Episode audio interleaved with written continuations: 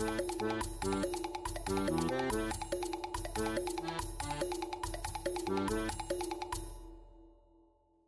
also think that I'm going to work on It's Raining Men as like the next time we go to karaoke, I want to have the song down. Welcome back to Dohmance Dawn. I'm Luke, your co host, he, him, sometimes they, them, and I'm joined by my other co host. Hello, I'm Janine. My pronouns are she, they, and I don't have a witty thing to say after introducing myself. Hey, Janine, guess what we've done here? What do we do? We've made it to 20 episodes. Whoa, that's a lot more than some other projects I've uh, I've started before. Well, you know what they say. when you start a podcast with Luke, you stick with it or you get engaged. That's that's my main way of explaining what happened with uh John Wiki, the podcast that I used to do with Abby. Oh, and okay. also the Nicolas Cage podcast that we used to do with oh. Devin. hmm So the only way to get out of a podcast with you is if I marry you. No, I, I I guess uh it could fall apart because of intergroup politics, but uh that only happened on the Weird Nerd News podcast that I went and ended up taking over. Or like if we just get along to a point where it's like neither of us are enjoying the show. But I think I enjoy the show where we talk about One Piece and The Simpsons and then cast uh, Simpsons characters in the roles of new One Piece characters. Do you enjoy the show, Janine? I enjoy the show so much that I encourage everybody to join me into going on to wherever they go to rate such podcasts and give us uh, the maximum number of rankings you could be able to get.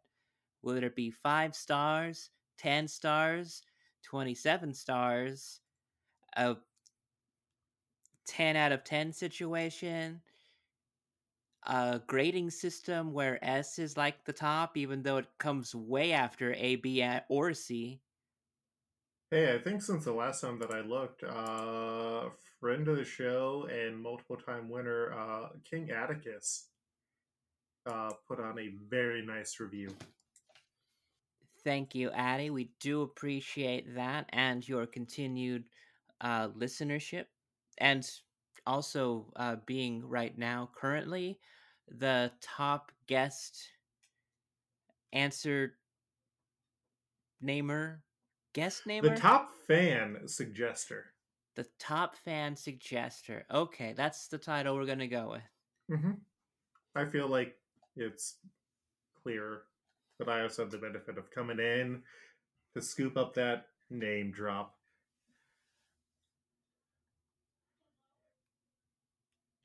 Anyways, uh, for our 20th episode of the show, we are going to be discussing uh, the post Alabasta episodes, which initially ran from October 6th to December 1st of the year 2002. And uh, that will be episodes 128 through 135 of One Piece. Uh, we also have some pretty big. Uh, oh, I accidentally made a pun there. Uh, some pretty big Simpsons episodes that came out because it's time for Sexy Cat Marge. Watch the conclusion. Now my watch shall end.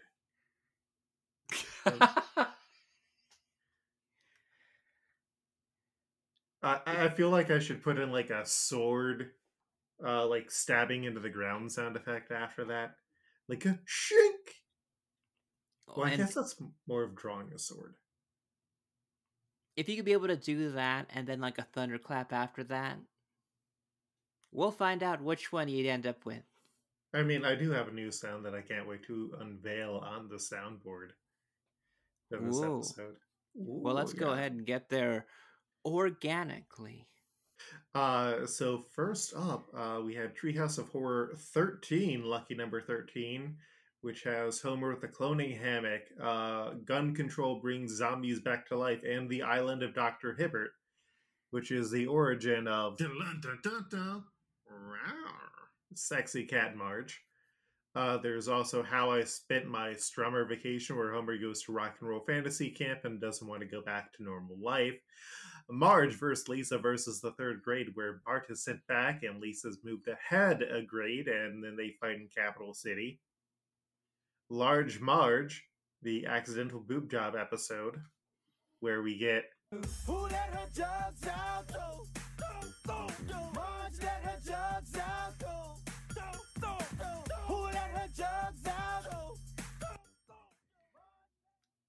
Oh my god. Remember the Baha Men, Janine? Now they're back in sound. I mean, I'm pretty form. sure like I was doing a good job repressing that memory, but wow. oh. You took us back there, kicking and screaming. And then Helter Shelter, where the family moves into an 1895 house reality show, and then the producers mess with it. Uh, we unlock a bunch of new characters, and would you mind dropping me a beat so I can rap all these names? Oh my god. You can say no, Janine. Sure, let's let's go ahead and keep me out of this actually. We get access to Demonic Maud, Panther Marge, Mad Dr. Hibbert, Peter Griffin, Disco Shrew, Sundance Kid, Billy the Kid, Kaiser Wilhelm II, Comic Book Goat, Homer with No Face, Cider Homer, Hammock Man, Future Homer, Feral Willie, Turkey, Frank, Cow Ned Flanders, Cheetah Krabappel, Goat Jasper, Puma Patty, Elephant Soma, and it it it it goes on. Uh, towards the end, I have Gummy Sue Spuckler, Squiggy, Mitch Hartwell, Diane, Larry Holmes, and Kozlov. Also, and there's like Tom Petty, Elvis Costello, Touch the Stove host. So, a murderer's row. I had to make three columns of new names that we could use, Janine. Three! Wow. Oh, yeah, we also get access to uh, Commissioner Gordon from Batman 66.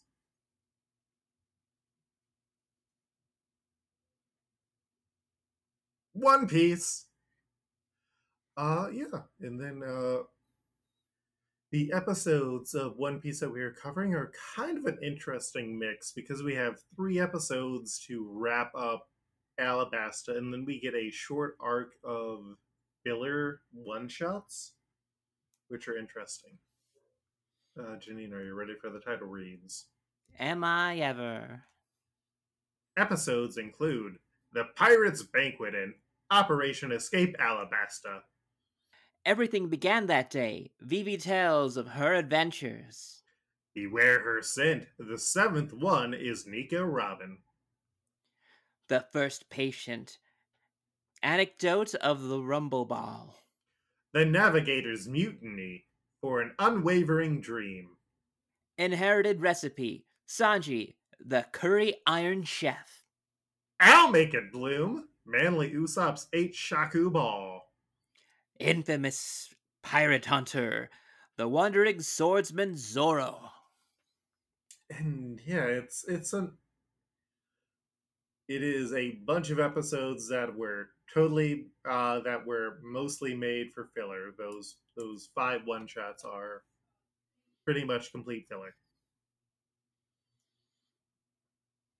How did you feel about these episodes as a whole, Janine? Um, well, I believe that the ending of the Alabasta arc went pretty predictably, but you don't want it to stray from what it's been. And um, what it gives you is definitely um, it definitely feels like hey this is like the good ending that you that we finally get to have and enjoy for like several episodes because we had to put up with so much of crocodile's bullshit Mm-hmm. And it just feels really cathartic just to have that time to like really digest the events of everything that happened where it's all coming from, where it's possibly going to go. I agree with that. And the filler episodes at the end, I did like having episodes where they just focused on one character. Mhm. Um, when you're inside of the story stuff, you don't really get this, and I feel like um, they definitely did things like this a lot more scattered through with uh, shows that are more episodic rather than being more storyline focused. You know, um, by now with other shows, we would have seen a couple of other episodes that really helped characterize the characters, just focusing on one at a time. Mhm. Um, but you know, when you have something as long as that Alabasta arc, you don't really you have to put those moments in the story. You can't really dedicate any time because we have set up a pretty big fucking you know stake here that, that you Mhm. got to go for.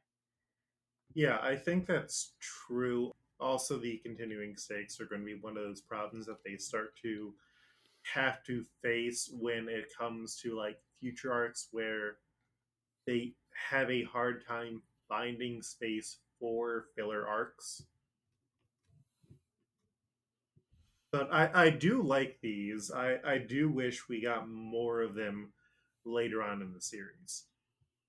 Because it's also opportunities for the expanding cast to have moments together.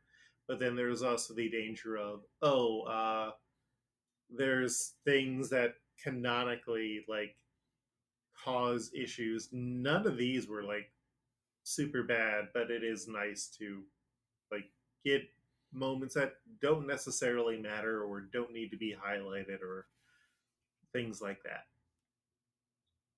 Especially as the cast gets bigger, and I think someone had commented that like one of the main cast members hadn't talked to Luffy in the comics for like seven years. Whoa. Yeah, One Piece. So uh, the Straw Hat Pirates are healing up after their battle in the Royal Palace, where the Marines aren't allowed to come in and get them. And after like a few days, Luffy finally wakes up, and that's when Terracotta, who's Igaram's wife, who also looks a lot like him, just prepares a feast, and we just get a nice moment of everybody eating a bunch of food. It's a really good setup too. Like as as far as like anime food goes, people always think about Studio Ghibli and like that I can be able to see that that's like the fantasy food, but for me it comes to like things that obviously don't look real. I like the I like to be able to have like fantastically large portions of things that look like I could never afford. Mm-hmm. I do also like that uh, one of the foods that they eat is a like Middle Eastern noodle dish uh, that I'm blanking on the name of right now. I was hoping to find uh, find it easily, but I did not. Anyways, uh, yeah, so it's it's a nice moment followed by an incredibly horny moment as the crew just takes a bath and all the guys decide, or well, specifically Nam or specifically Sanji has an interest in peeking over, and then I think just as a oh well, this is what we're going to do as guys. Uh, Chopper and Luffy join in, and it's just like yes, let's let's go and leer at our female crewmates, and Nami rightfully decides to threaten to charge them a large amount of money for it we're interrupting Nami and uh Vivi washing each other. They fucked y'all. Like, yeah. like, like, you know, like they're not gonna say they fucked, but you you know they fucked, right? mm-hmm. Cow pals. So Cobra thanks the pirates for everything that they've done, and as they're resting up, they get a call from Mr. Two Bon Clay, uh, who has escaped and ends up taking their ship. And so the crew's like, hey, Vivi, if you want to join us, we're going to wait for you at noon at this specific location. And then they head out. before Igaram is able to warn them that uh, Luffy and Zoro have new bounties on them. And Yep. it's like, oh no. Number go up, man. They they um word has gotten out about like what they've done and now because of that you you just gotta put more money on them. I mean they took out a warlord of the sea, man. even though it's a secret. Uh, we also get to check in on our buddies Django and uh, former Lieutenant Fullbody, who are now working under Hina. Uh, they're supposed to stop the pirates, but they are unable to find the Going Mary. Were you expecting to see them back, Janine? I was not. I mean, looking I had to look back to see who Fullbody was and when I saw it I was like I can understand why like Sanji could like not even recognize this guy, you know? He does have a totally different vibe now. Yeah. Uh, yeah. So in one of the cover chapter stories that they sort of adapted into a short, but didn't really. Uh, Django escapes, enters a dance contest on an island. Uh, Fullbody is also in the dance contest. They just hit it off, but then when it turns out that he is a pirate, uh, Fullbody sacrifices his position that way he can get uh, Django to no longer be counted as a pirate, and they become best friends. Oh, that's really sweet. Mm-hmm. And also, they just want Hina to step on them. I mean, same though. Same though. Uh, so the pirates ride on the supersonic duck squad across the desert, and Nami re- regrets that they didn't get the reward. And that next morning is Vivi's coming of age ceremony, and Vivi is actively missing her friends. And so the ship uh, gets picked up off of uh, Mr. Two, and the Marines are just launching massive black spears at the pirates and Mr. Two's ship as they are kind of like stuck, unable to move until Usopp accidentally destroys one of the Navy ships, which is like a good bit of comedy. Like it's one of the things where it's like, was it actually Usopp who did that? Like you almost wait for a reveal that it's like, oh, it was some other force, but no, it's it, it's Usopp. I mean, I do like that it's very consistent with his idea as a sniper uh, to be able to just really be good at that, like at the first shot, and like even surprise himself on it. Mm-hmm. Yeah, he's a very good sniper.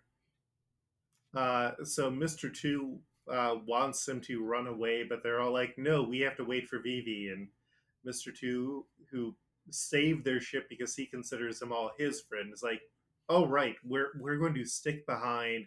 We're actually going to act as decoys, so the Marines will chase after us because you're our friend and we want to protect you."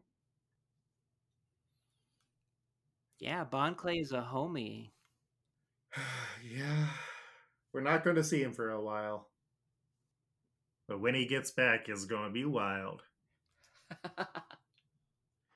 Uh, so Vivi, meanwhile, starts delivering her coming of age speech to the masses, which plays across the country while the Straw Hats are trying to fight off the Marines. And then it turns out that in Alubarna, Igaram has been standing in for Vivi this entire time. Because apparently he just likes to dress like the princess, and that's good for him. Like, there's no reason for it too, because like if you just wanted like a girl version of him, he has like a wife that's there. They have other women. He just volunteered for this, y'all. I think in the anime, they, Nigram. You can't, man. I, I think in the movie they do have his wife take the role. I could be wrong. It's been a while since I have seen it, but uh, yeah, it's you know what? Good for you, Mister Horns guy. And yeah, Vivi came out to say goodbye to her friends, and she and Karu hold up their X's as their signs of friendship before they sail off. And it's great. I cried. Mm-hmm. It, it it's so damn good. And uh, Smoker finds out that the Straw Hats escaped. Toto's happy to know that they escaped, and we just get a montage of all the other characters who got introduced during the adventure, and the future looks brighter. Eyelash joins the Supersonic Duck Squad. He says quack. And Pell survived. I don't know how. I don't know how. He, they blew him the fuck up. Oh, and you weren't expecting it. Because I, I distracted you with the uh, kicking claw force. I mean, they're dead. Yeah, they were the ones I thought that they that they could be able to live. I mean, I was like, oh, Chopper's a doctor, maybe that there's something that that could happen there. No, they're they're straight up dead.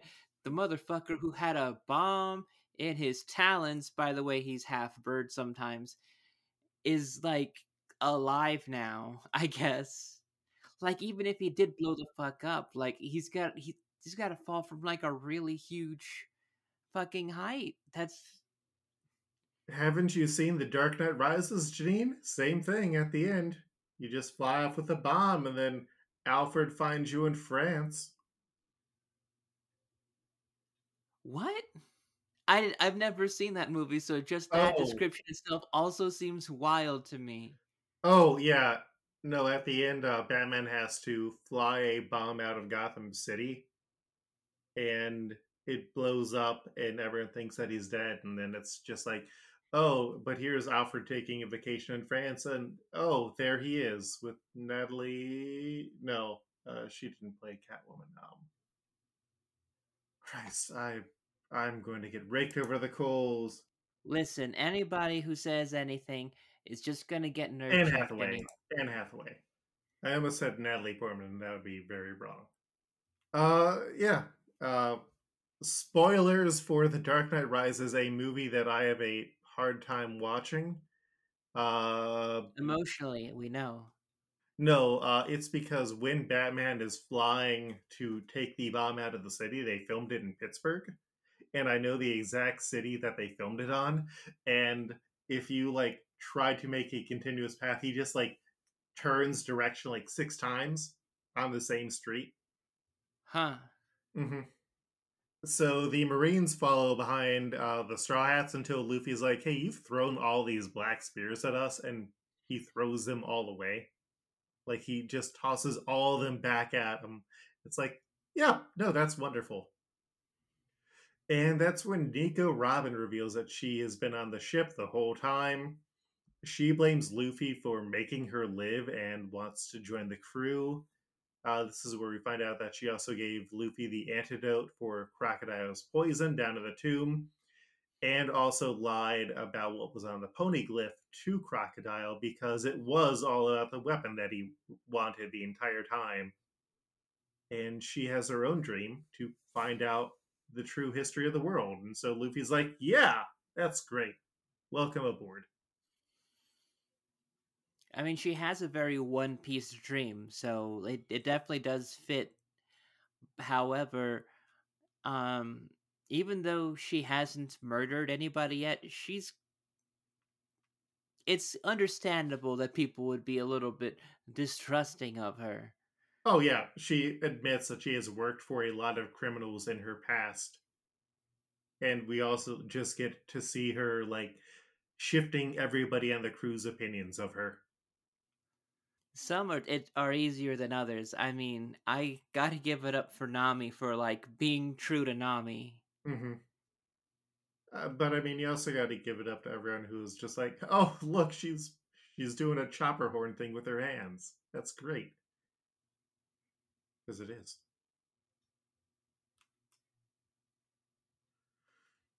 Oh, and then Pell finds out that people think that he died because he sees his own grave. That's a bit fucked up too, right? Yeah.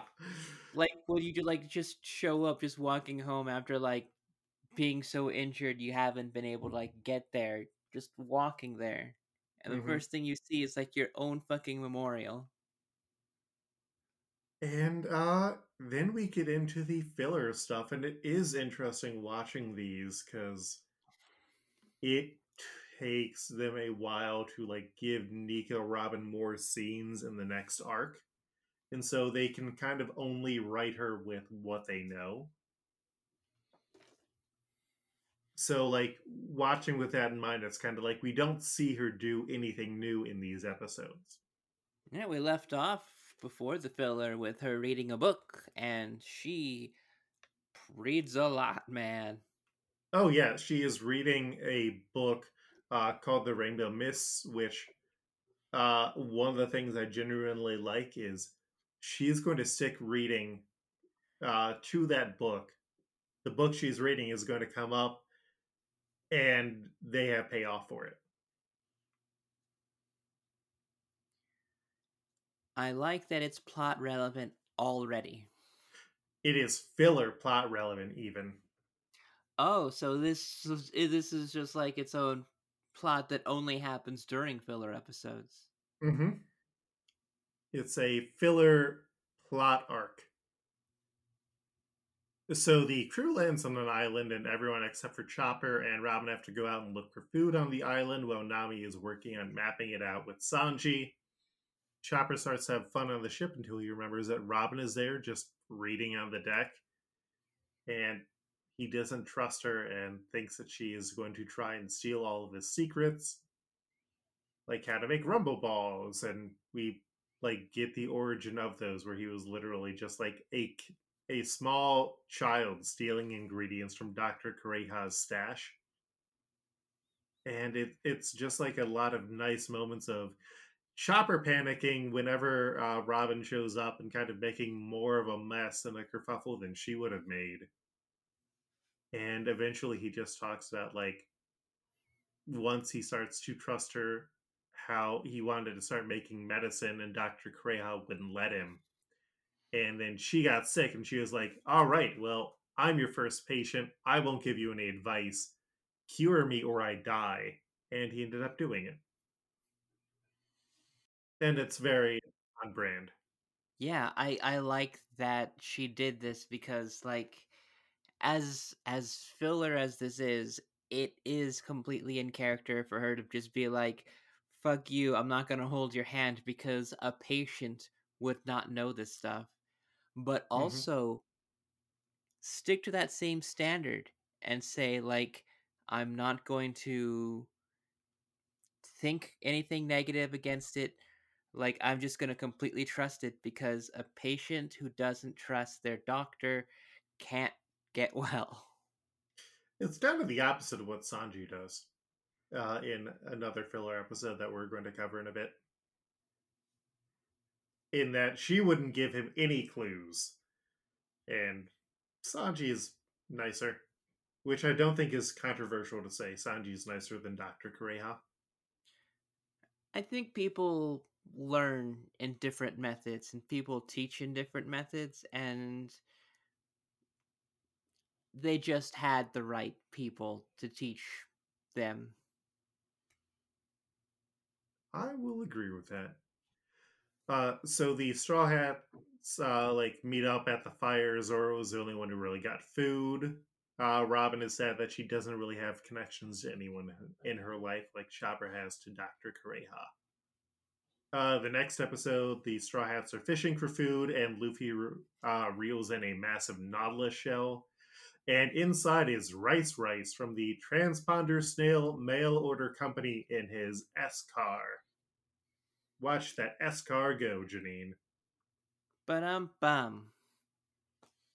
And like this is a weird one because he like has catalogs and just a bunch of weird catalog type items and i feel like catalogs are one of those things where like we might have been the last generation to really understand what those are in a way yeah definitely but it also kind of makes sense that islands that do trading with each other would rely on something like that with you know heavy reliance on mail and whatnot yeah, but also like it's a bunch of Sky Mall bullshit for the most part. Yeah, like I feel like that's just the natural evolution of it. Mm-hmm. No matter what universe you're in, like the the natural universe is you're just gonna get junk mail for shit that you don't need, but might buy anyway. Who knows? Yep. Uh, Nami finds out that he has paper, specifically 1,000 year paper, which is incredibly special. And at first, Nami pretends that she will pay anything for it. And then she starts to haggle. And then Sanji's like, Well, I know how we can get the money for this. And he uh, decides he could sell Luffy to the Marines. That is when Rice Rice realizes he's on Luffy's ship. And they are all dangerous pirates and rushes off, leaving the items behind, which bad on Rice Rice. That the entire scene reads like a fanfic, and I love it. Mm-hmm. It reads like a well written fanfic because I ran across a One Piece fanfic where it's like, you're trying to write Zoro and Sanji and you don't have the voices down. You don't know how to write them insulting each other.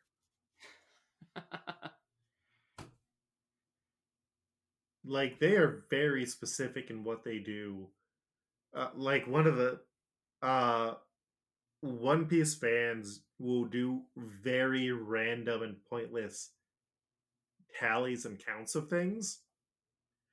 And one of those was like, oh, I'm going to count every sound effect that appears in the manga. Or I'm going to count every time that uh, Sanji calls Zoro by his actual name and Zoro calls Sanji by his actual name. And if I remember correctly, in Japan, Zoro, I think, only refers to Sanji by his real name like three times. And this was up to like three years ago. Like every other time, it's Curly Brow or Idiot Chef or some other name like that. Amazing. I like that they have that kind of guy relationship because um it just kind of makes them just feel like they're gonna get each other in trouble. Mm-hmm. So uh, Nami starts working on maps as part of her dream to map the world, but the crew is doing various shenanigans. Luffy ends up messing up her maps, so she scolds the crew and tells them to leave her alone. Everyone else is tired as the ship is approaching a storm, and Chopper's the only one who's aware of it, but he is also afraid of disturbing Nami. And so they start hitting the storm. Nami notices it, comes out, and is able to order the crew to get them out before they get pulled up into a massive water spout. And then she goes back to mapping, and it's a. Like, that's the end. I I feel so sorry for Chopper here as a kid who has also been like, "Oh, my mom yelled at me, and I, I, I feel like I should tell her about this thing, but also, I don't want to get more trouble." I feel like I've definitely been there, you know. but you didn't give a shit. I guess not.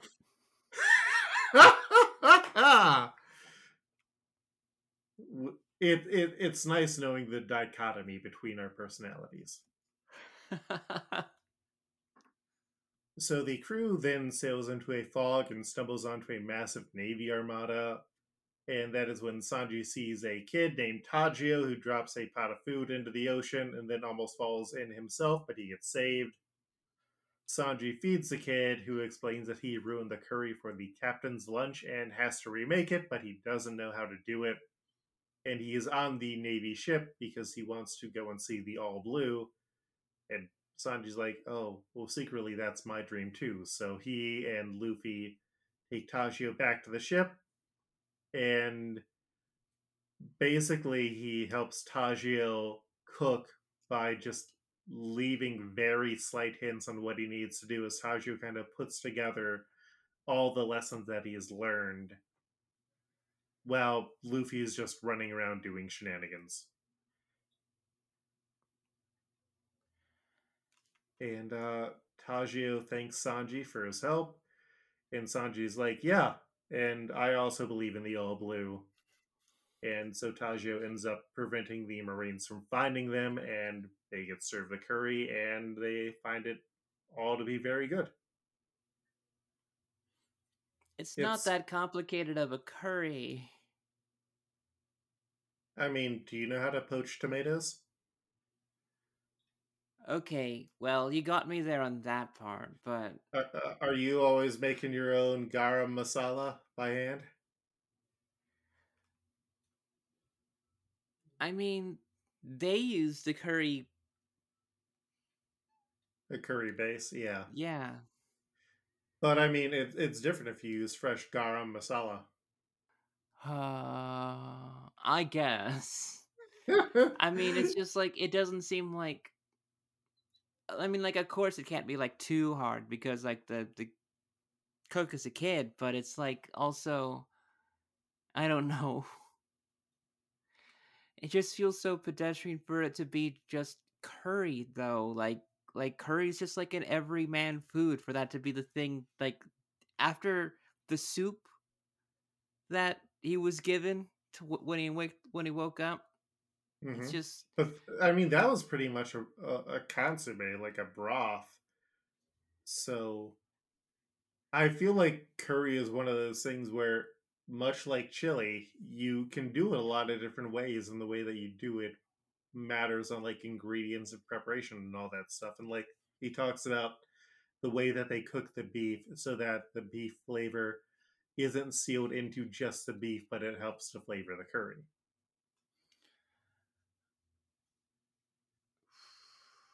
I just think that they're eating a lot better at the restaurant Sanji came from than over here at this fucking marine ship. Marine ship. I yeah, think that's like it fair. it just feels like it's just like a whole- whole bunch of you know executives that go and they just like grab just like catering from McDonald's, like kind of a weird thing. So you want to see like a whole story where Sanji is going to just like show up a bunch of Marines cooking and also try and cuck a guy's wife. I mean, It's coming wouldn't you? Okay. It's too highly specific, Janine. Expect the unexpected now.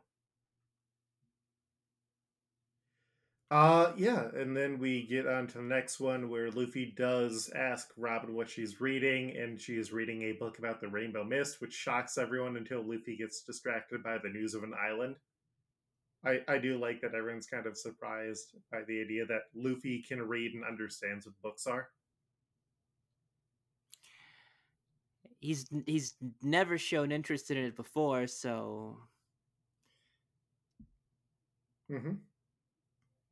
Uh, the town is preparing for their annual fireworks festival with a family that has been making fireworks for over 400 years.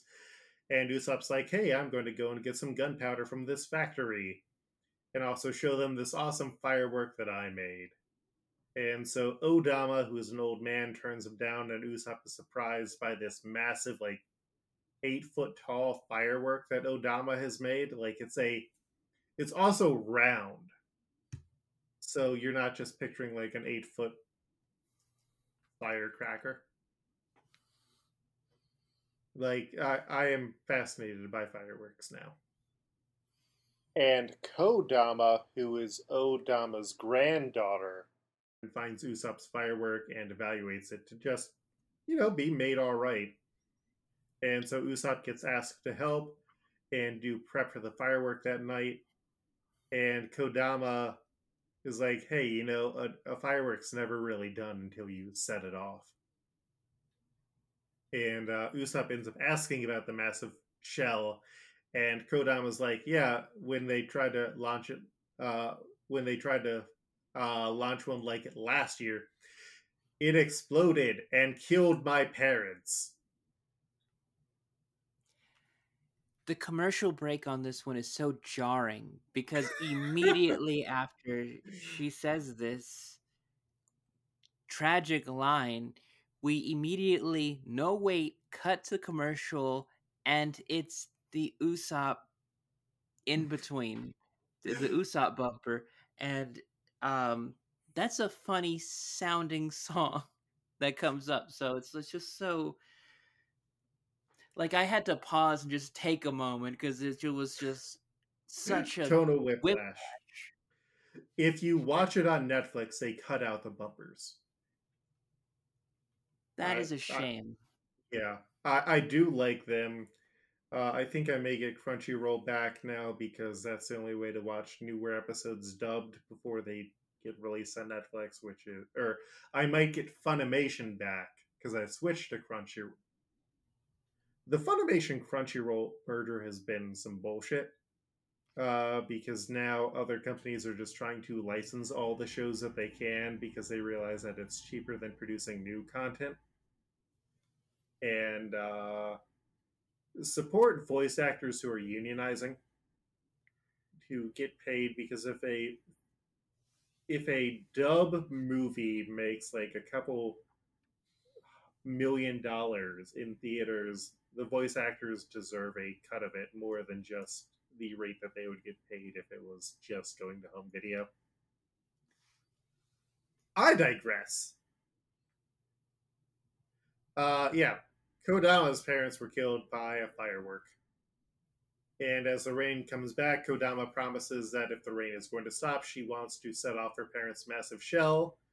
Usopp wants to tell Odama about what it, about what his granddaughter plans to do. They get into a fight, and Usopp ultimately is like, "All right, I'll help you." But Odama already knew what Kodama was going to do, and he forbids her from launching it. And Usopp, meanwhile, is like, "Hey, there's a weird, mysterious tower. How long has that been here?" uh, Odama's just like, "It's been here forever. We have no idea what it's for." Kodama, meanwhile, back at her parents' grave, and Usopp pretends to be her dead parents and is like, "Hey, you should bring back the tradition of making massive fireworks, but you need to be older to do that." And then the rain clears, and they're able to launch the fireworks. And this one is weird because, like, the fireworks go off that night, and Usopp figured out what the tower is for, which is it's supposed to launch the massive shell and so while Kodama is helping all the adults launch the normal fireworks, uh, that ends, and then Usopp launches his baby firework. And then Odama is like, hey, and here's the finale. It launches the eight foot tall firework through the tower. And it's like, you don't let your granddaughter whose parents your children or one of your child one of your children who died for this have a hand in this? It, it, it's a weird it's a weird choice that i don't i i don't think it sticks the landing.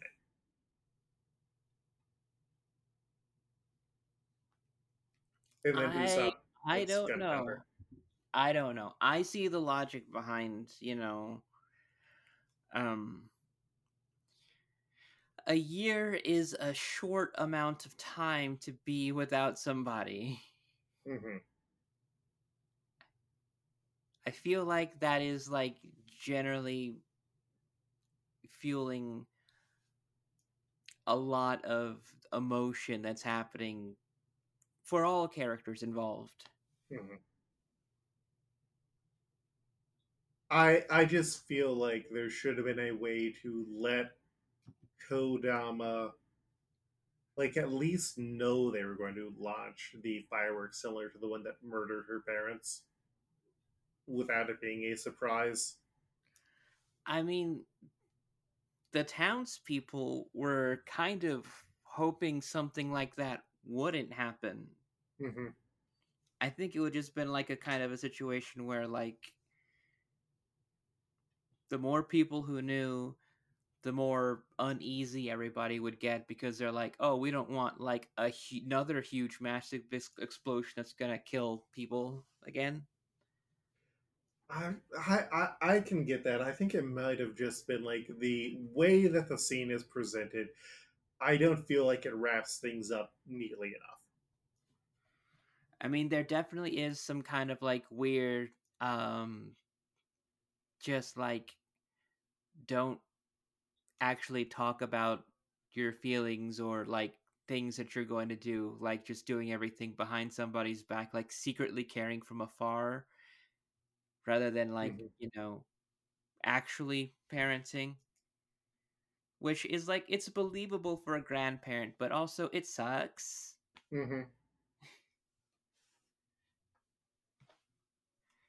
All right. And then uh, in a flashback, uh, we see Johnny and Yosaku uh, finding uh, Billy the bandit who has a big bounty in a bar. Zoro wanders into the bar with a single sword and no money, so no one recognizes who he is, and he declares his intention to catch Billy, who attacks him, and then Zoro just easily stops him. And Johnny and Yosaku were like, hey, we had dibs. And Zoro's like, all right, if you pay for my meal, I don't care about being a bounty hunter. I'm going to be the world's greatest swordsman. And so the two of them get to collect the bounty, and Zoro wanders off. After they get the money, though, Johnny explains that he wanted to be a bounty hunter because they were the ones who fought the bandits that attacked his hometown, and Zoro reminded him of his dream to be a brave bounty hunter like that. Dick the bandit, who is Billy's brother, comes in with a massive cannon to rob the town, and almost all the townspeople are too afraid, except for a small kid named Harry, who just gets pushed aside again and again. And Johnny, remembering that he wants to be a hero, charges in with Yosaku. Dick tries to bribe them to leave, and Johnny refuses, and Yosaku gloats about the bounty that they just turned in. And Dick's like, "Oh, you you turned to my brother's bounty. Uh, that's that's not cool." Zoro, meanwhile, goes to pick up his sword that he had dropped off at a swordsmith, uh, and he had apparently broken the other two that he was using. And like even the sword that he borrowed breaks when he turns it back in. He hears an explosion from the town, and the sword crafter's like, "Oh, well, that's old Dick the Bandit." And so Zoro heads back to get the money from the bounty, while Johnny and Yosaku are getting beaten by Dick. His name is Dick the Bandit. Uh-huh. It doesn't get any less funnier thinking about it. Dick's beating the tiny Harry. As you do. Uh-huh. As one would. So Johnny refuses to back down even though they are overpowered, and Dick's warning them that he will murder them. He sends his men to fight the pair, and they continue to get beaten. And Zoro's like, oh, well, I'm here. Harry, don't go into this brawl. He steps in before Johnny and Yosaku get murdered, apologizes for stealing their bounty again, and now they recognize him as Zoro when he gets two more swords. And he's like, I need to stop breaking swords. And he's able to take down the henchmen without breaking the swords. Dick charges at him, and that's when Zoro in the present wakes up from his dream as the crew on the Going Merry is firing the cannon, and then we see in the conclusion Harry doused Dick's flame on the cannon, and then Zoro was able to take down Dick, and that's how he became friends with Johnny and Yosaku. I had, um, for the longest time, believed that Johnny and Yosaku were just uh, people that he had known from the, um, from the school that he went into. Mhm. Um, but hearing this story, it was just kind of like, okay, so that was not quite how I remembered going, how I remembered it. But this story, um, also seems kind of weird.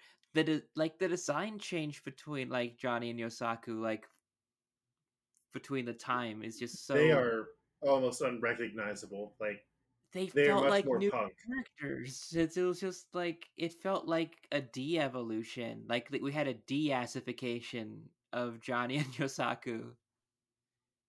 I think that's valid, but I'd also like say that you know they they start to dress cooler when they hang out with Big Bro Zoro. That is true. They do like get a much more simpler presentation to themselves. But uh, yeah, that wraps up the stories. Uh, there's there's a bunch of stuff there. Like the downside for these smaller stories is there's a lot more to summarize because you have a beginning, middle, and end in all of those. And now we got 14 characters to match. So are you ready, Janine? Sure, yeah. Andy, Steve, all right, fellas, let's go. This isn't the first time tonight you've made that joke. No, I, I just love Ballroom Blitz. It's one of the songs that I frequently listen to, or that now YouTube just will frequently be like, oh, you're listening to music, and you're not listening to JoJo's Bizarre Adventure themes. So uh, you want to listen to this, you want to listen to uh, The Sign by Ace of Base, you want to listen to uh, It's Raining Men by the Weather Girls. All of them are jams. Sure. Uh, uh, uh, are, are, are you not a fan of one of those three songs, Janine? Uh, Ace of Base. Um, person who wrote those specific songs and music for Ace of Base, um, but is Nazi affiliated. Oh fuck! Okay, well then I'm going to stop listening to the sign. Uh, just like I stopped listening to Right Said. Well, no, I just immediately said no to Right Said Fred. Yeah, fuck Nazis. Don't support their music. Don't get the money from streaming. Thank you for letting me know, Janine. Hey, this is Luke popping in a second time this episode. The lead guy of Ace of Base was in his teens in a neo Nazi group, recognized it was wrong, and has admitted that he fucked up by joining it, and has recanted everything for the past several decades, so you don't need to stop listening to Ace of Base. Fuck Nazis. Fuck Nazis. Who do we have first on our naming block? Up first, we've got Dr. Ho! Who looks like a wizard. A little bit, yeah. Also, he has weird lips that are on top of his beard. Uh, I had three pitches for him. Uh, I had a Rodrigo style. I technically had two Rodrigo styles for them, but I don't think either of them are super good. I had uh, Squirrel Dr. Nick and Mad Dr. Hibbert. But my solution I actually like is C. Everett Koop, former Surgeon General. Ah. I have Jake the Barber. I went with the old vibe more than I did the doctor vibe. Mm-hmm. So, would you like to know my big push for C. Everett Koop? Sure. Doctor vibe, also beard.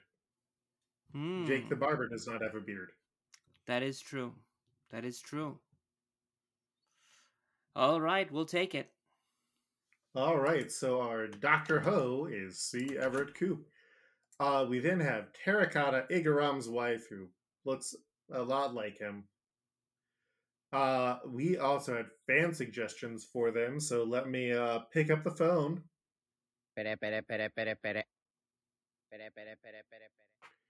Uh, that one welder guy uh, suggested uh, the dowager, the lady who's like, oh my. Mike P, the wonderful artist for the show, uh, suggested Homerina, the female Homer clone who shows up when Bart thinks that uh, when Homer forgets to pick up Bart from soccer practice. And uh, King Atticus, uh, champion of the uh, fan suggestion game, suggested Tina Ballerina, who I thought we had used before, but we had not. Uh, who do you have as your suggestion for Terracotta? I went with um we don't really have a perfect match because Mm. uh when it when it comes to somebody who's um related with the same character that we have for Igaram because Igaram was chosen for his saxophone ability and his ability to die uh, which one of those two he's not very good at um so like what I thought though, I wanted to go with a character that looks so oddly familiar to their male counterpart but is still married to them that it makes it kind of weird that like you're married to somebody who looks so similar to you.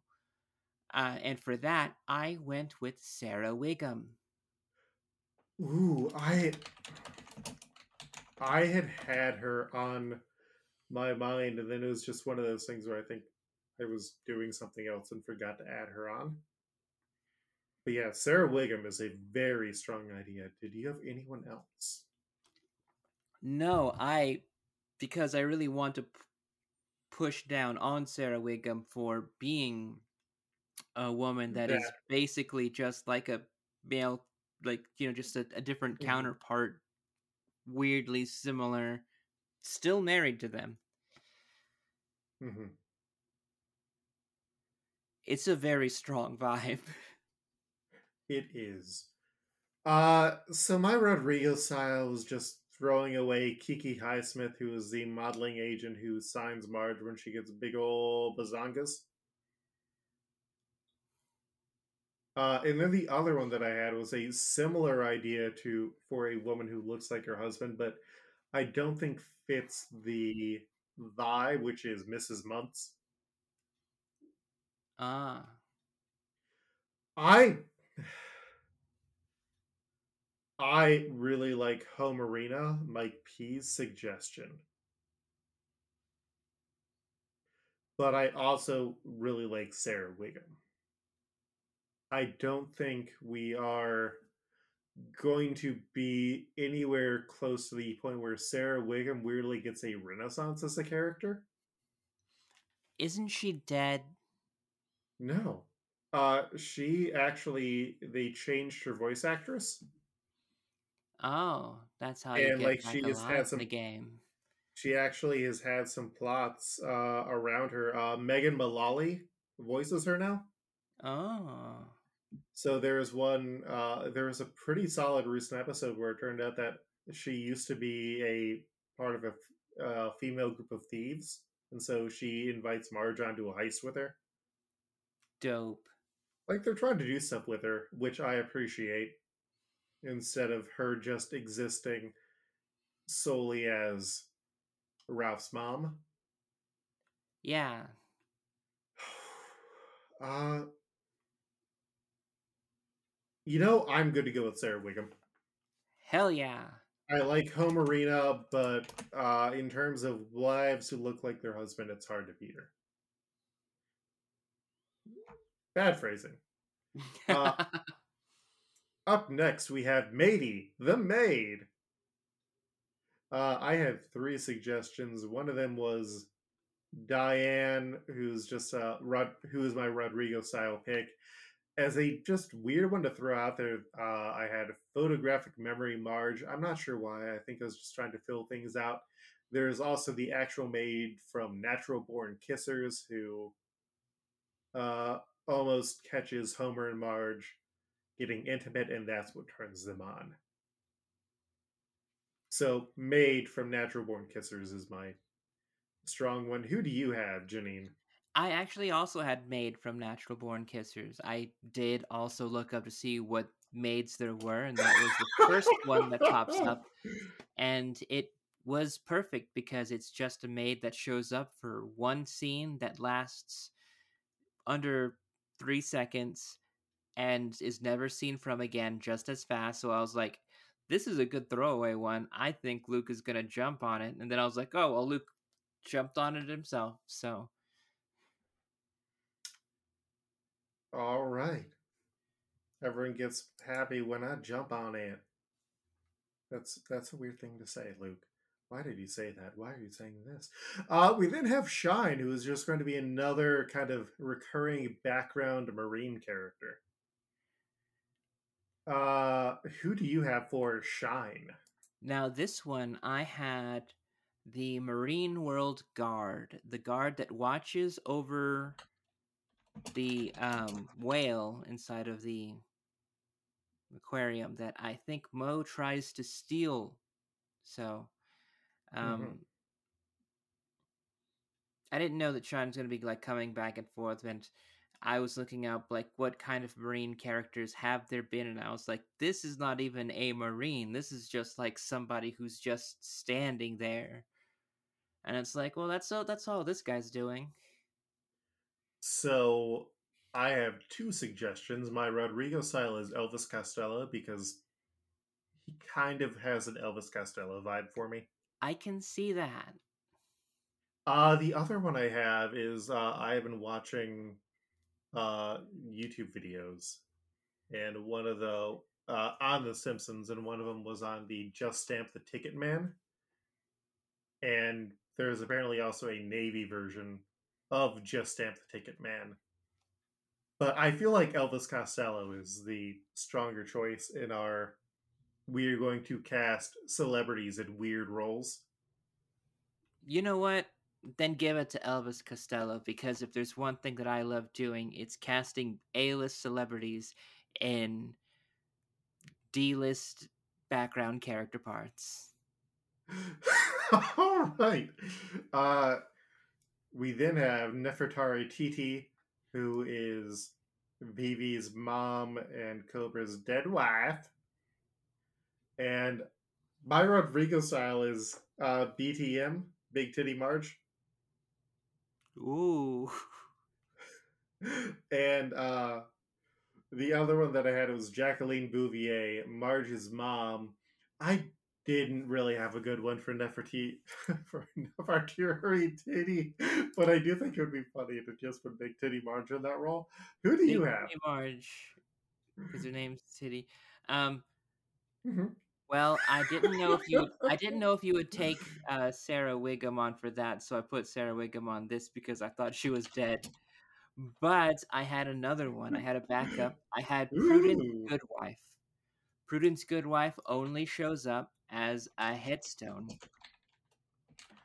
And um I thought of that because it's like, well, Nefertari Titi. Nefertari. Titi is just like is already dead when we show up. So like this is You get one photo. yeah. So I was like, I was just like, this is the same amount of time, different importance, but you know, it had to be a dead person that was not alive during their time on The Simpsons. Was my feeling. So my my problem with it is we don't see an image of Prudence Goodwife.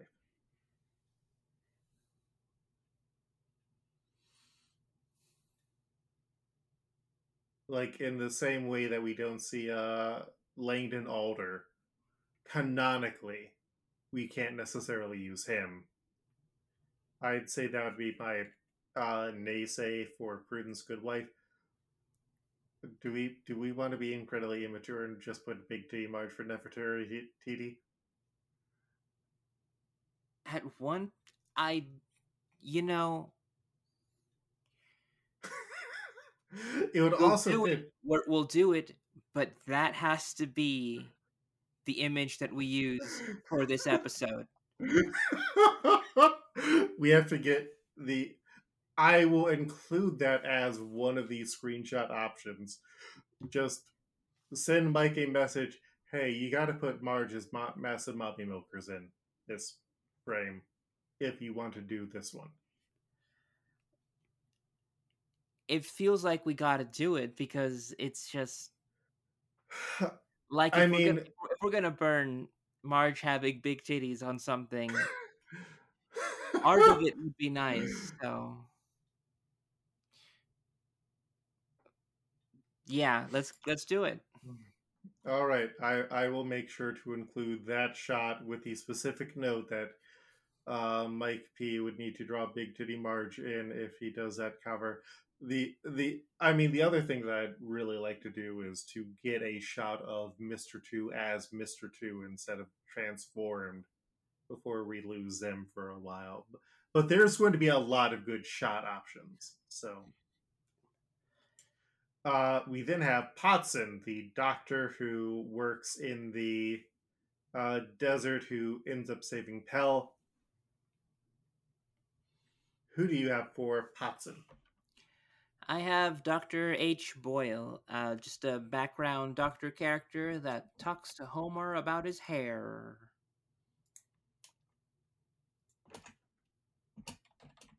Simpsons. Oh yeah, yeah, the uh, hair specialist. Ooh, I, I can kind of get behind that. Uh, my suggestion was the uh, Mayo Clinic doctor. From The Simpsons who.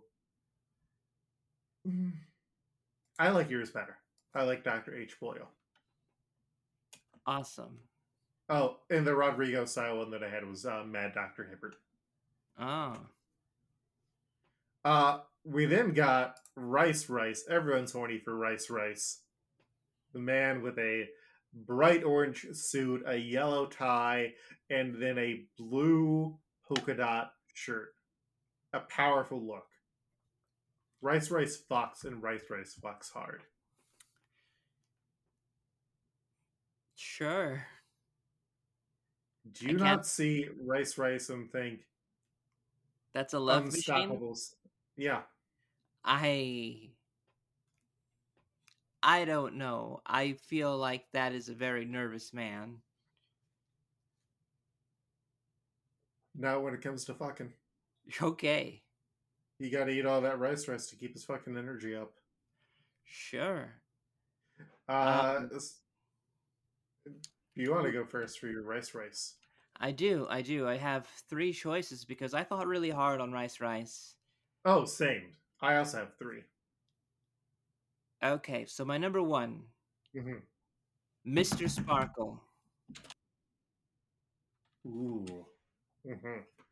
Number two, Old Gil. Mm-hmm. And number three, Lionel Hutz.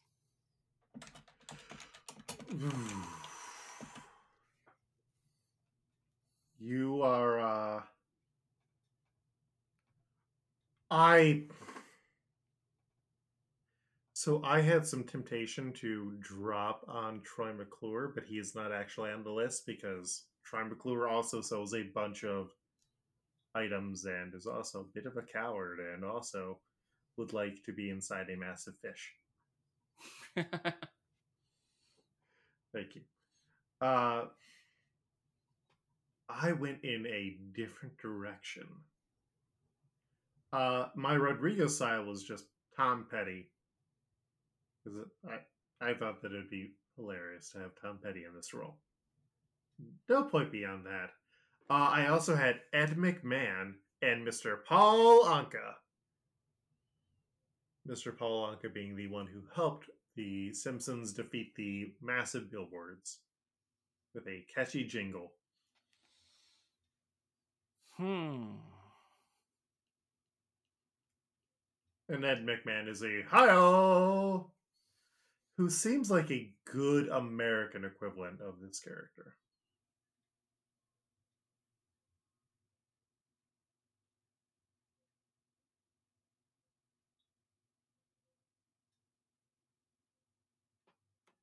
I don't know how to feel about them. Old Gil, we have a better all time loser to use on him. And Lionel Hutz, I, I feel like like you say it, that, but like I could find another loser inside of Simpsons pretty pretty pretty good. I uh I spent a lot of time uh like trying to figure it out. Uh, I'm. I was really if... afraid about this because I was thinking like there is a chance that all three of my choices are going to get Uterpiled. Are you I don't think that. Uh, yeah, I, I don't think that uh, Mister Sparkle necessarily fits as the fishbowl.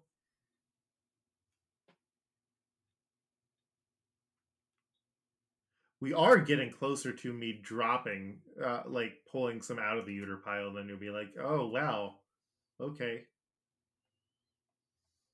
okay.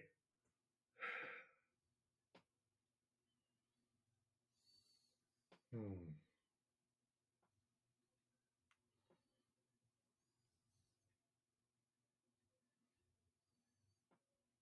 Hmm.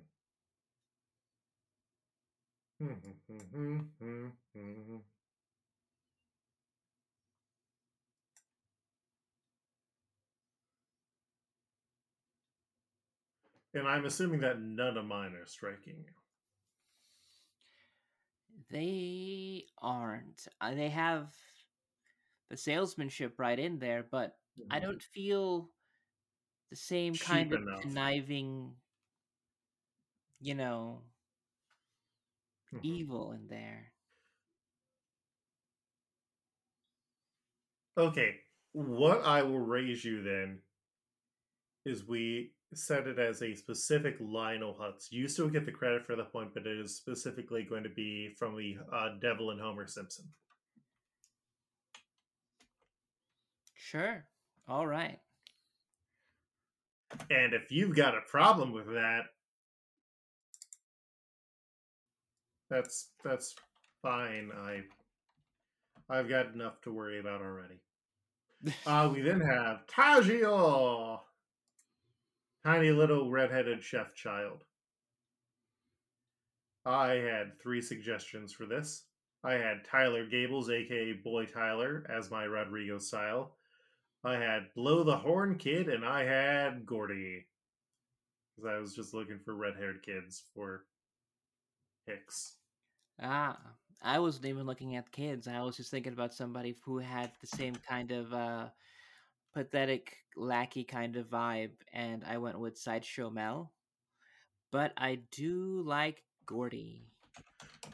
Uh, Gordy was the Canadian kid who was put into the Leg Up program with Bart in You Only Move Twice, which I feel like Gordy is a good fit.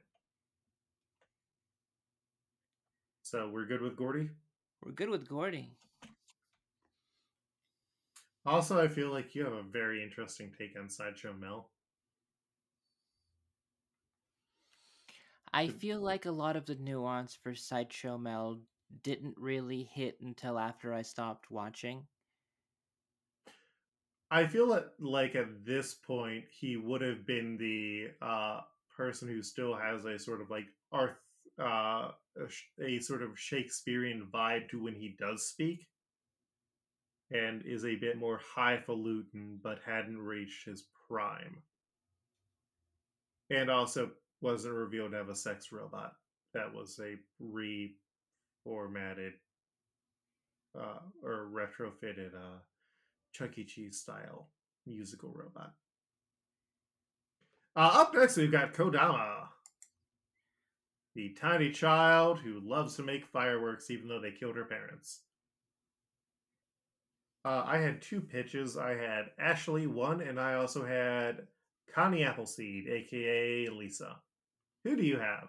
Ah, I had uh, Beezy, one of Lisa's old friends that she thinks about when she has new friends.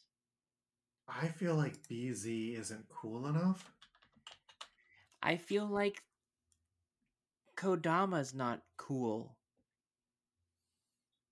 Kodama's a kid who could fucking make fireworks, Janine. Is that not awesome? No.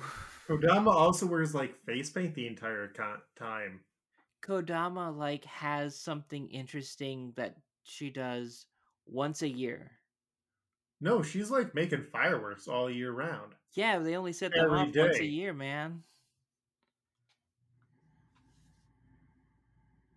Yeah. But I mean, if you only had to like build up to once a year, like one event, wouldn't that be cool? Man, this kid's not cool. This kid's like has a job, man. This kid's got a family tradition. This kid is coping remarkably well with the loss of her parents.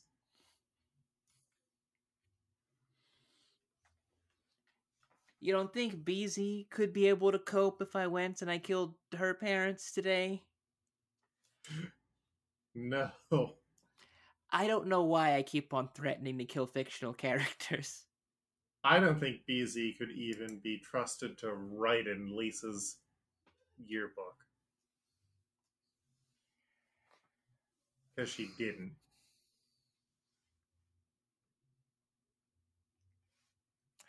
Well, if I had to choose between your two, I would choose the least coolest, and that would be Connie Appleseed. Fair enough.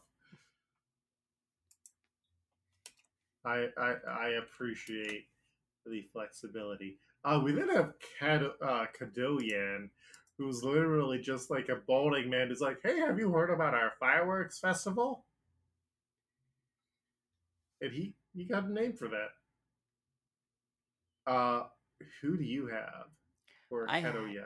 I have Lombardo, Professor Professor Lombardo, the um, theater teacher. Mm-hmm. I'm afraid of what I was able to find because this guy doesn't matter. My Rodrigo style was the fatter Homer clone.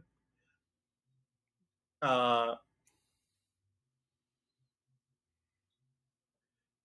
I found him in The Simpsons. I just sent you the image in Discord. Huh. Like that is pretty much his vibe. He's got the balding thing, he's got the gray hair, he's got the sort of laid back attitude. Yeah, that's him. That's a direct translation. That is Bowler 4.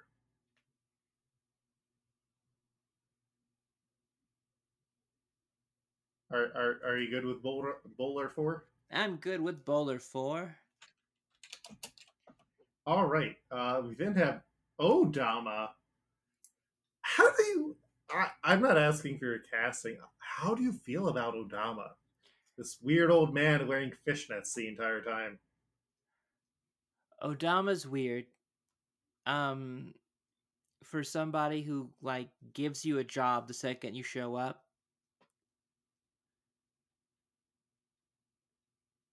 Like you can be able to tell like there's some weird characterization choices on like being cold and distant but also like being helpful and like I guess it's everywhere, man. And like you can see the logic the character moves by, but it's just so fucking weird. And like also so fucking weird that you have like a character that's like so visually designed at uh, from a Tengu mask, Uh-huh. and like it's like what do you do with that? I mean, I know that like this is an anime that's in Japan, but like the idea that like the the, the Matsuri festival right after Sanji is cooking curry in, Mhm. in a Japanese style, obviously, because in India you don't make beef curry.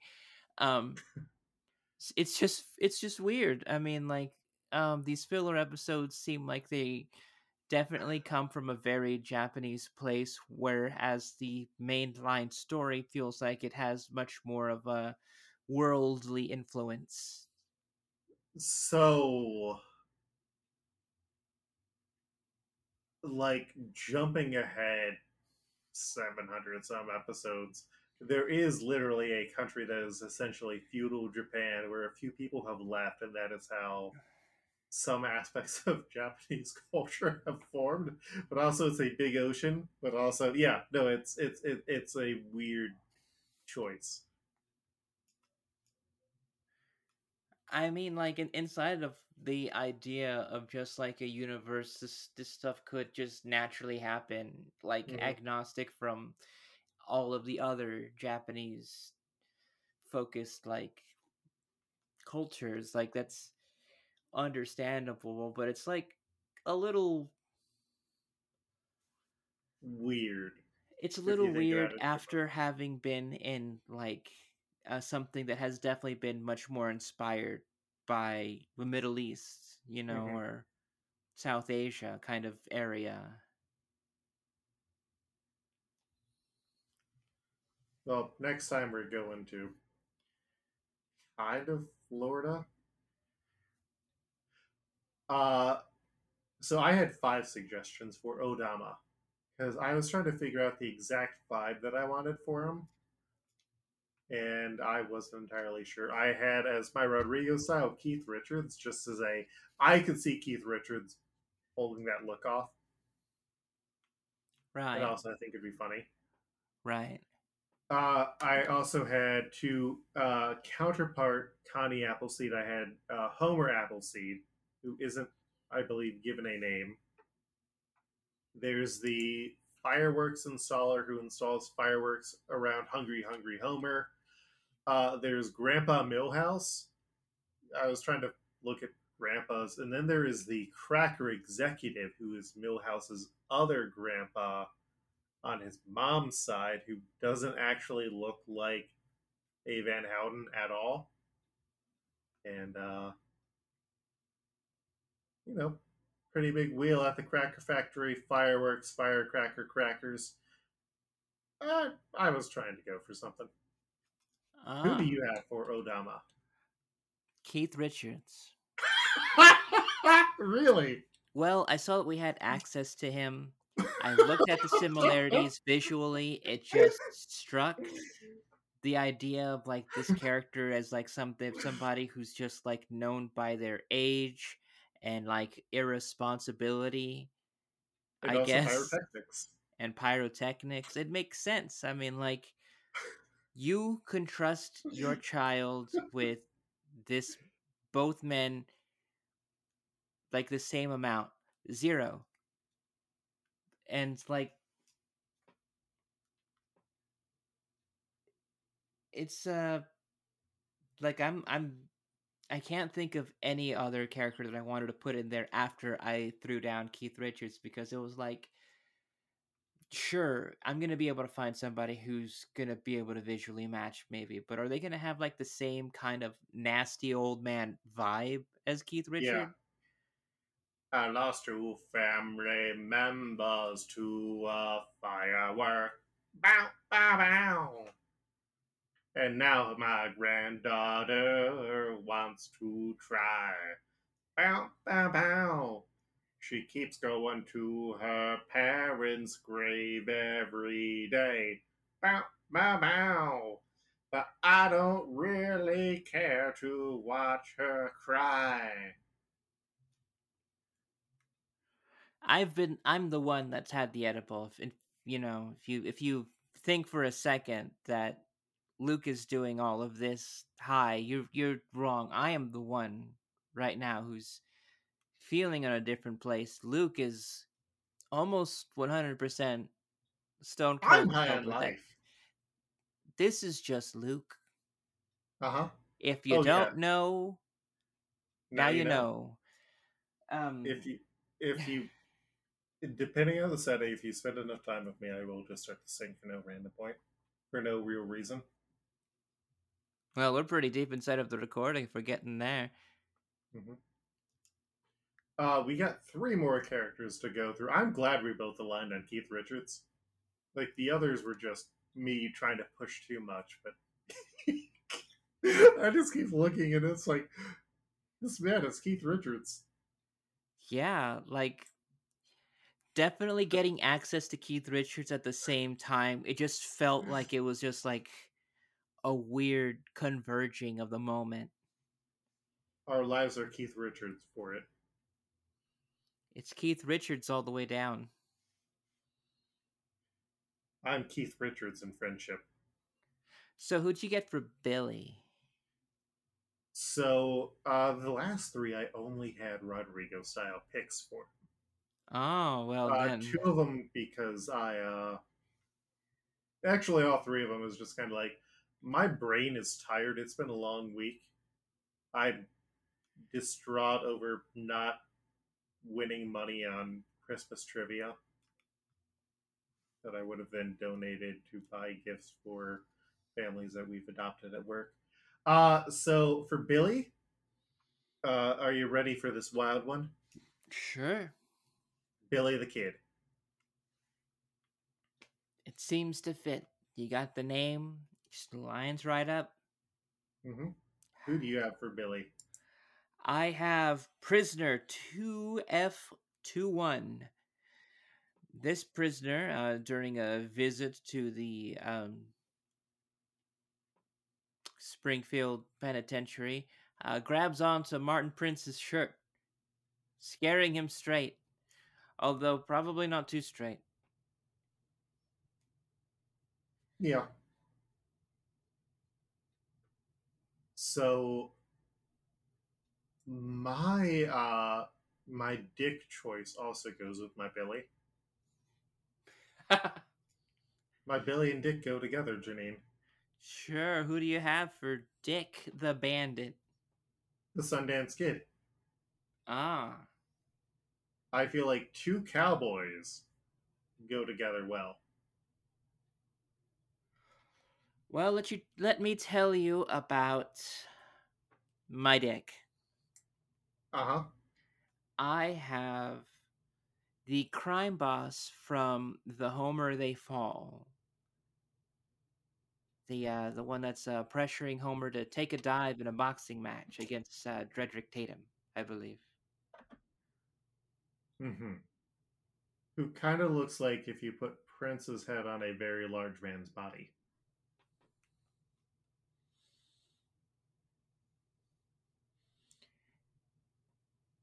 I basically went for these two. Um, somebody who's already been caught, and somebody who is actively being a criminal. That's kind of like my reason behind them.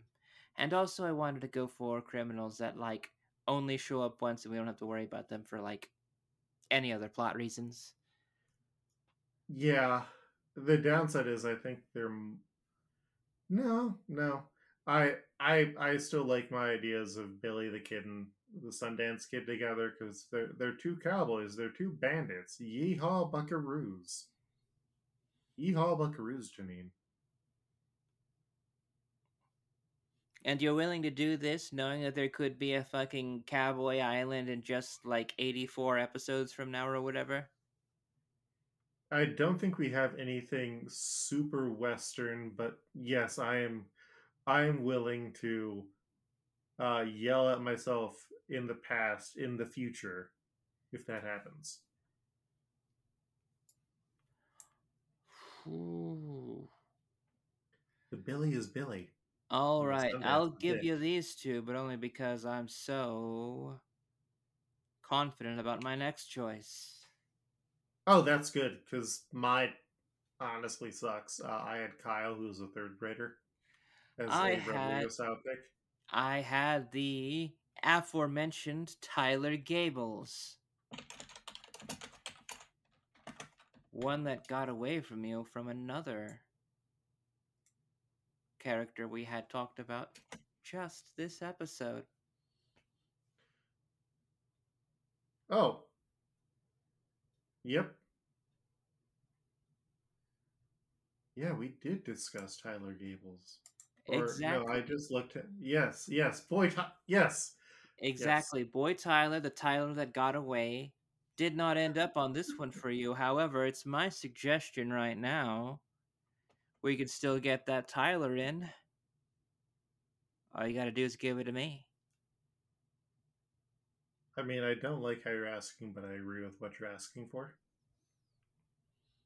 I get that a lot, actually.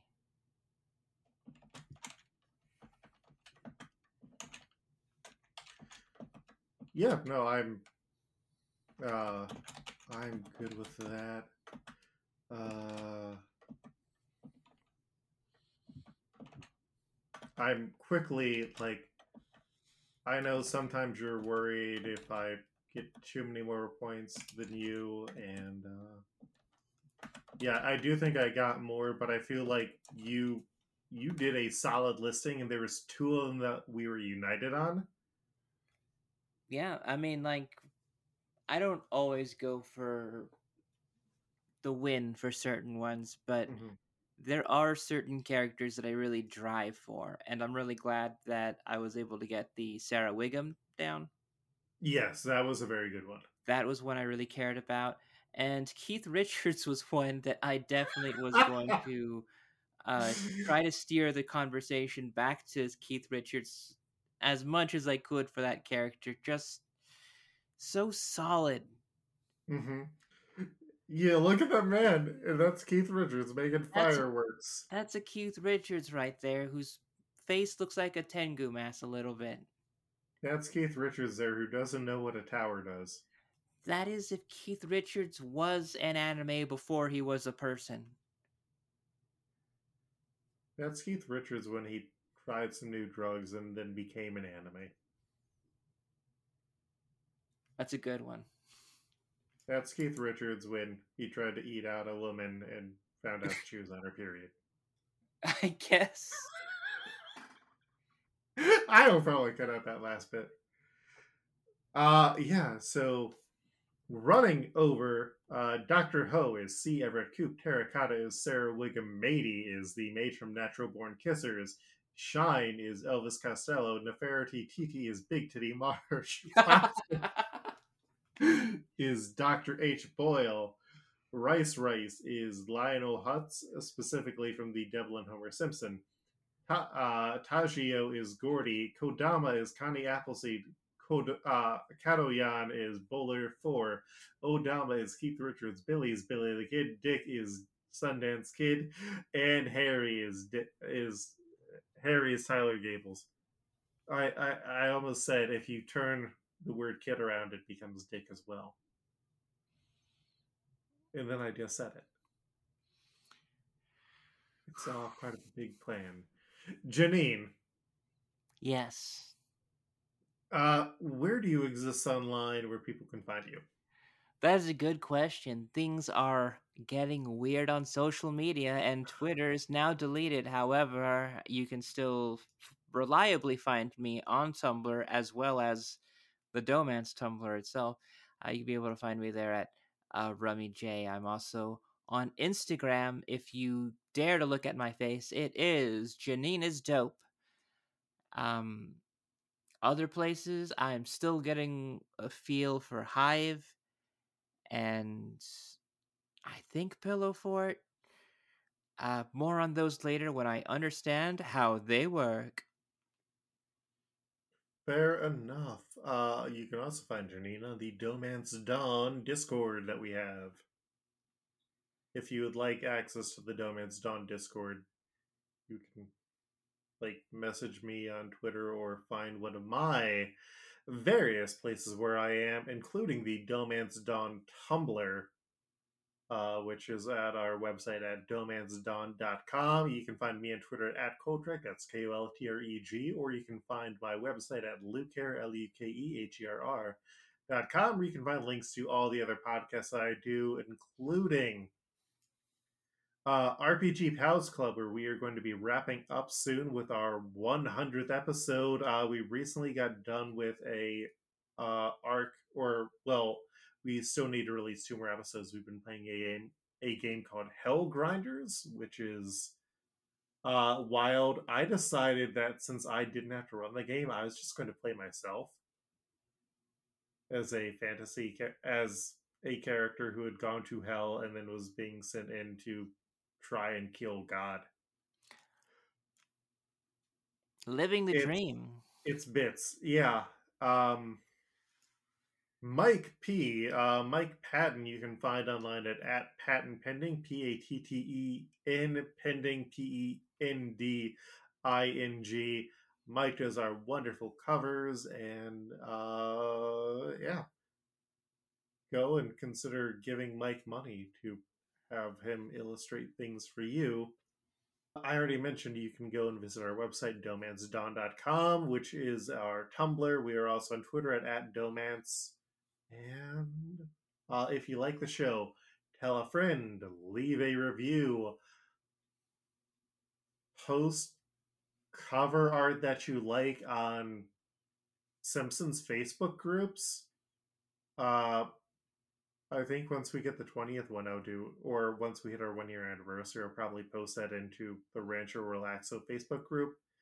Next episode, we're kind of going to do a loosely Hanukkah holiday special as we go to Goat Island, and uh, we're bringing a guest along with us, Janine. Oh, who are we going to bring along with us? Uh, we are bringing Davey, David, from the Shonen Flop podcast. It's it's big. I've I'm a member of the Discord over there. I previously ran a book club, and I've also been on an episode of the show talking about a uh, manga series that Janine would not like me to talk about. Ha ha. So we will see you then for the GOAT episode. Until then, smooth sailing.